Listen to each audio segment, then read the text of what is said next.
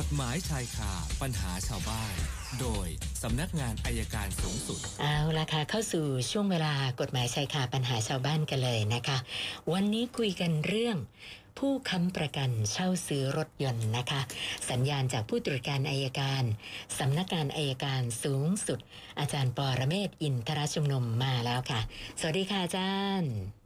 สวัสดีครับคุณสุนันท์ครับ เช่นค่ะ บังเอิญไปเจอคำพิพากษาฎีกาอยู่เรื่องมันน่าสนใจมากนะครับ บริษัทไฟแนนซ์เนี่ยเขาฟ้องเป็นโจทก์แล้วก็ฟ้องผู้เช่าซื้อ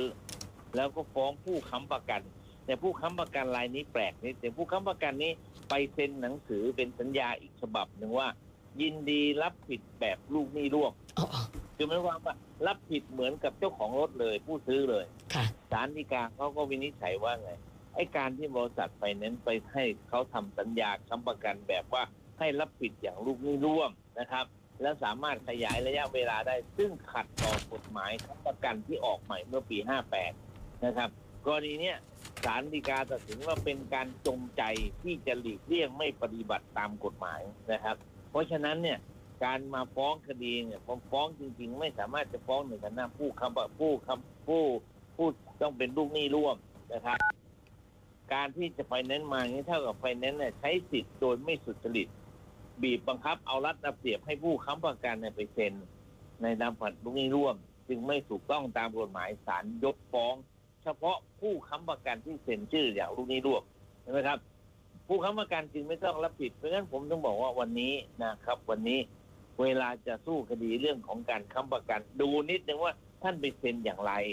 เพราะเรื่องนี้ศาลบอกเลยว่า บริษัทไฟแนนซ์เนี่ยบีบบังคับ ให้ผู้เช่าซื้อเนี่ยให้ผู้เช่าซื้อเนี่ยไปชวนคนค้ำมาลงนามในฐานะลูกหนี้ร่วมเป็นการจงใจฝ่าฝืนต่อกฎหมาย เพราะฉะนั้นจึงบอกว่าผู้ค้ำประกันทั้งหลายนะครับ ต่อจากนี้ไป เวลาเซ็นสัญญากู้สัญญาค้ำประกันเนี่ย คนเช่าซื้อขอสัญญาเช่าซื้อได้อยู่แล้ว ผู้ค้ำประกันต้องขอสำเนาสัญญาค้ำประกันมาด้วย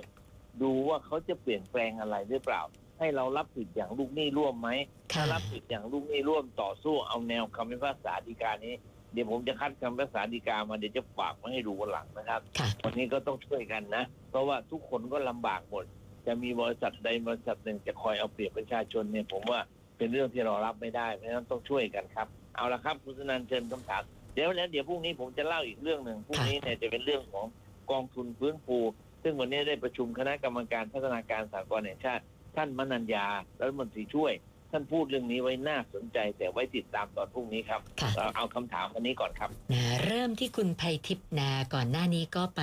ออกรถมาหนึ่งคัน ปรากฏว่าพอมาเจอช่วงโควิด -19 แบบนี้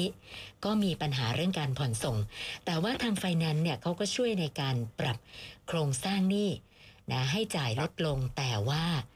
ก็ยังไม่มีส่งอีกนะคะ ก็เลยสงสัยว่าถ้าเป็นแบบเนี้ยในที่สุดจะโดนยึดรถหรือเปล่าให้อาจารย์ช่วยแนะนำด้วยอะค่ะ ก็สุดท้ายก็คงต้องเลิกสัญญานะแต่จริงๆเนี่ยธนาคารอย่างประเทศไทยเขาออกมาตรการมา เดี๋ยวผมจะตามมาตรการเรื่องของการค้ำประกันการปรับหนี้ของบริษัทเป็นนั้นหรือของธนาคารมาดูอีกครั้งหนึ่งนะครับค่ะเดี๋ยวจะหาข้อมูลเพราะวันนี้เดือดร้อนกันหมดแล้วเดี๋ยวจะเอามาช่วยอีกทีครับขอขอเป็นวัน อีกวันหนึ่งครับวันหรือวันอาจจะเป็นวันพุธครับค่ะ คุณบรรจงบอกว่าเขามีลูกเลี้ยงอยู่คนหนึ่ง ปรากฏว่าลูกเลี้ยงคนเนี้ยไปกู้เงินนอกระบบนะคะเสร็จแล้ว ไปทำเรื่องกู้เงินเนี่ยเบอร์โทรศัพท์ติดต่อนะคะ แทนที่จะให้เบอร์ตัวเอง ให้เบอร์คุณบรรจงนะคะ เจ้าหน้าที่โทรมาทวงกับคุณบรรจง ก็เลยสอบถามว่าเอ่อเขาจะต้องทำยังไง เพราะว่าล่าสุดเนี่ย เจ้าหน้าที่บอกว่าให้รอรับหมายสารแล้วก็ลูกเลี้ยงก็ไม่รู้หนีหายไปไหนแล้วอะค่ะ เราไม่ได้เป็นลูกหนี้ถูกไหมครับ ไม่ใช่ค่ะ แค่เอาเบอร์เราไปใส่ไว้ เท่านั้นเองค่ะอาจารย์ อ๋อไม่เป็นไร ค่ะ เราหลักฐานการรับเงินมันเป็นหลักฐานที่สำคัญ ถ้าเราไม่ได้รับเงินบอกเบอร์ผิดก็ก็ไม่เป็นไร สู้คดีครับ ผมผมขอร้องอย่างนี้นะ ประชาชนทุกคนครับ ผู้ฟังแฟนคลับทั้งหลายเนี่ย เวลามีคดีไปศาลเลยครับ ไม่น่ากลัวไปศาลไม่น่ากลัว แล้วก็ไปพูดความจริงสู้ความจริง แล้วเวลาไปศาลแล้วเนี่ยอย่าไปอยู่หน้าหน้ายินนอกบัลลังก์นะ เข้าไปในบัลลังก์เลยเพ ราะบางทีมันมีอีกฝ่ายหนึ่งมันดักไว้ไม่ให้เราเข้าบอกเรียบร้อยแล้วไม่เป็นไรเลื่อนได้เลื่อนได้เสร็จแล้วตัดสินทีเดียวแพ้เลยอ๋อค่ะ ท่านต่อไปอันนี้ยาวหน่อยนะคะอาจารย์ คุณสราวุธค่ะบอกว่า น้องชายเขาเนี่ยก่อนที่จะเสียชีวิตมีการทำพินัยกรรม ไปทำที่สำนักงานทนายความแห่งหนึ่งนะคะ ก็ระบุว่ายกทรัพย์สินทั้งหมดให้ลูกสาว และ สามารถจะโอนหรือว่าจำหน่ายถ่ายโอนได้ เมื่อลูกสาวอายุบรรลุนิติภาวะแล้วเท่านั้น ปรากฏว่าตอนเนี้ยหลานสาวของคุณสราวุธเนี่ยอายุ 16 ปี แต่แม่ของเด็กไม่รู้ไปร่วมมือกับทนายความยังไงนะคะทำการโอนทรัพย์สินไปเป็นของแม่เด็ก แล้วขายไปซะเกือบหมดแล้ว ทีนี้คุณสราวุธก็เลยสงสัยว่า เขาในฐานะที่เป็นญาติ แล้วก็รู้เห็นเรื่องการทำพฤติกรรมอะ พินัยกรรมเนี่ยนะคะเขาจะช่วยหลานได้ยังไงดี เพราะแม่เด็กเนี่ย ติดการพนันนะคะ เออจริงๆอะนะครับ ต้องตรวจสอบดูว่าทรัพย์สินทั้งหมดโอนให้กับลูกสาวหรือยังนะครับ ถ้ายังไม่โอนเนี่ยแสดงว่ายังไม่ได้ปฏิบัติตามพินัยกรรมทนายอาจจะมีความผิดต่อร้องสภาทนาย ประการที่สองถ้าโอนให้กับลูกสาวแล้ว ลูกสาวไม่สามารถจำหน่ายจ่ายโอนได้ แม้กระทั่งจะมีพินัยกรรมเขียนว่าให้บรรลุนิติภาวะเพ ราะถ้าเป็นทรัพย์สินของผู้เยาว์การจะโอนขายเนี่ยมันมีกรณีเดียวก็คือผู้ปกครองไปยื่นคำร้องต่อศาลขอโอนขอจำหน่ายเพื่อเอาใช้เงินบุตร แต่พอได้เงินมาเนี่ยก็จะอยู่ในการดูแลของพนักงานคุมประพฤตินะครับ ผมบอกตรวจสอบข้อเท็จจริงนิดนึงถ้าทนายตุกติกหากไปร่วมมือกับแม่ขออนุญาตศาลโอนเนี่ยให้ร้องสภาทนายครับ ค่ะคุณเกียรติภูมิปรึกษาปัญหาของลูกชายนะคะ มีเพื่อนมาขอยืมรถไป ปรากฏว่าขับไปประสบอุบัติเหตุนะคะ ทีนี้อยากจะทราบว่าการเรียกร้องค่าเสียหายของคู่กรณีนะคะนะเขาจะมาเรียกร้องกับลูกชาย หรือว่ากับเพื่อนที่ยืมรถไปขับอะค่ะอาจารย์เออต้องคนขับครับ ใครเป็นคนขับคนนั้นรับผิดชอบครับ อ๋อ ค่ะ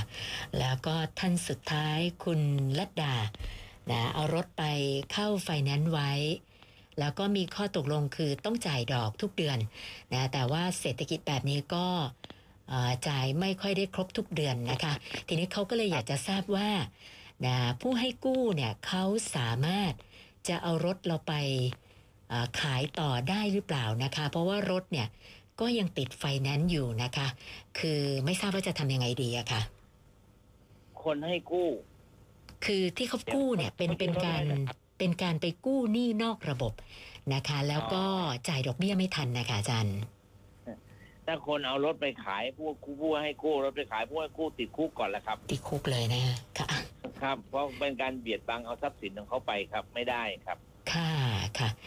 นะอันนี้ยังรถก็ยังเป็นของไฟแนนซ์อยู่ด้วยนี่ เป็นของไฟแนนซ์อยู่ครับ ถ้าเราค่ะไปขายปั๊บไปแจ้งความจับเราเลยครับ อ๋อ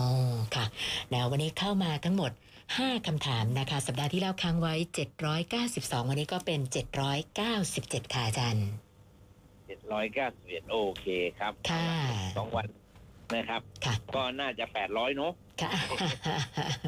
สามวัน โอเคครับค่ะ เดี๋ยวค่อยคุยกันใหม่ครับ วันนี้ขออนุญาตเท่านี้ครับ ได้ค่ะรับวันนี้ขอบคุณมากค่ะ สวัสดีค่ะ อาจารย์ปอระเมศวร์อินทรชุมนุมค่ะ กฎหมายชายคา